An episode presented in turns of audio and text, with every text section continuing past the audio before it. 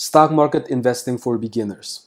So you've been thinking about investing, but you might not know how to start yet. You might also have questions such as how much money do I actually need to start investing? Or what's the best age to start investing? Or one that I always hear is how do I buy my first share of stock? That's why today we will look at answering all those questions and even more. When you think about investing, it might seem quite daunting because there's so many different ways that you can invest. But once you finally get into it and you start doing it, a little bit of hands-on experience, it will become easier. So let's start by looking at what a stock actually is. A stock represents ownership in a company. A stock is nothing more than a piece of a company that a shareholder owns. And of course, there are some benefits to owning stocks. One of those benefits is that you have voting rights as a shareholder. So once a year, you can vote on different business practices that happened within the business of the stock that you own. One of those might be, let's say, the company that you own stock in wants to assign a new CEO. That's something that you can vote on.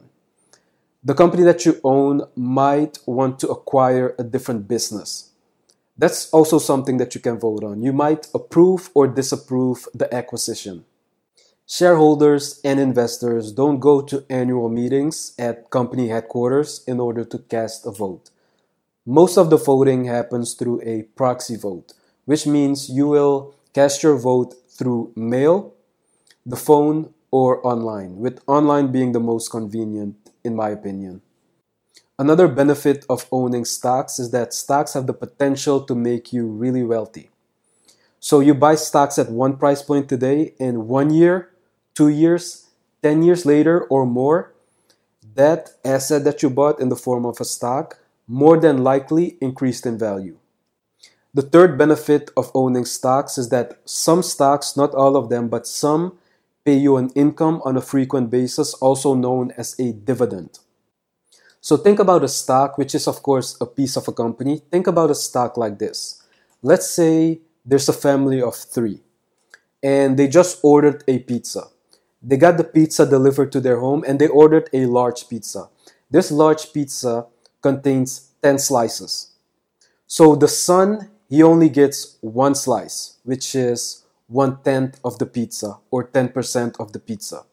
The dad got two slices, which is two tenths of the pizza or 20%.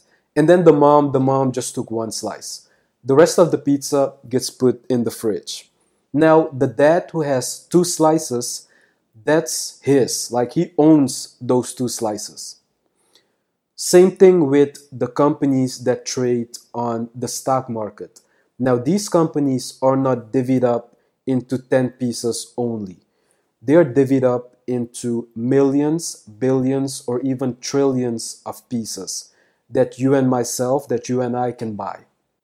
So there's a term called shares outstanding, which represents the total amount of pieces, or in this case, stocks, of a company that's trading on the stock market. For example, so if you go to Yahoo Finance, you can see that McDonald's has 744 million shares outstanding.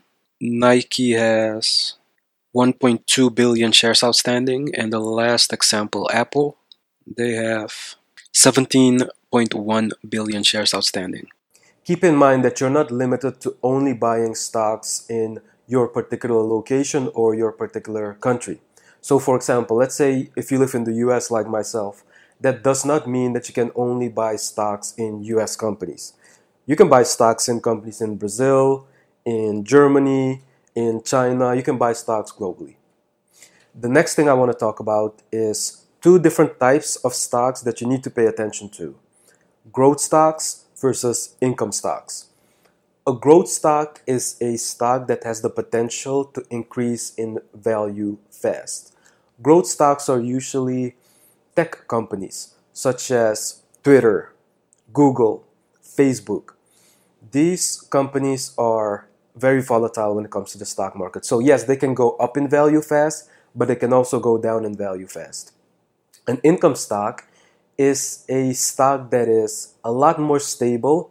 These stocks are usually coming from blue chip companies. So, these companies are the market leaders in their market. These companies are companies that sell goods or services that are really stable. These companies and these stocks, they might not increase in value fast, but the benefit of these companies or these stocks is that they pay an income on a quarterly, yearly, or even monthly or bi yearly basis.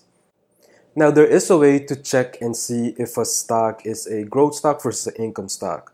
One way that you can check is to look at the beta of a stock. This is not a hard and fast rule because there are exceptions, but the beta of a stock means the volatility of a stock compared to the benchmark.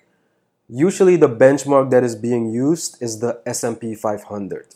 The S&P 500 tracks the 500 biggest companies, biggest public companies in the US. The benchmark, the S&P 500 is always going to be 1. So if you look at a stock and you look at the beta and the beta is above 1, that means that it's more volatile compared to the benchmark. If it's below 1, that means that it's less volatile compared to the benchmark, which is in this case the S&P 500.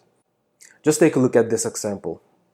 So for example, McDonald's Corporation has a beta of 0.68, Nike has a beta of 0.84, and Apple, which is a tech stock, has a beta of 1.28. So for these two types of different stocks, there are also two types of investors. You have growth investors, investors that focus on growth, and then you have value investors. Those are investors that focus on stocks that produce income. So, as a growth investor, those are investors that are risk takers. They like to buy and sell frequently. So, buy low, sell high, or even buy high, sell low, which is called short selling. Income investors are value investors that like to own stocks for a long period of time because you buy a stock and while you're holding it, it's producing you income. These stocks are also a lot more stable. These stocks don't need management. You don't need to buy and sell these stocks constantly. You don't constantly have to take a look and see how they are performing income stocks are, to a certain extent, buy, hold, set it, and forget it. So, the four most common ways to make money on the stock market are through capital gains, dividends, selling short, and options. The last two are a little bit more complicated, so like let's talk about the first two. Let's talk about capital gains first whenever you buy a stock, it has the potential to go up or down in value. So let's say you bought the Twitter stock. So Twitter is trading at almost $40. And let's say you bought 10 shares in Twitter. So you paid 400 bucks to get those 10, 10 shares and your investment in Twitter is worth 400 bucks. A couple of days go by and the Twitter stock did really well it went up in value by $5. So you bought it for $40 and right now it's worth $45. Your investment because you have 10 shares went from 400 bucks to 450. Now, the $50 increase is your capital gain. It's called an unrealized capital gain because it's still in the market it still has the potential to go up even more or down even more. It's unrealized. You're still trading it, it's still in the market. Now, your unrealized gain becomes a realized gain when you sell your stock. So, for example, if you happen to sell those 10 shares for 450, your unrealized gain of $50 just became a realized gain because it's something tangible unrealized is untangible. You can't hold it, you can't do anything with it. A realized gain is something that's tangible. You made that $50. It gets deposited in your account. Thank you for listening to my podcast on stock market investing. Be sure to subscribe to my YouTube channel, which you can find by searching my name, Giovanni Rigters.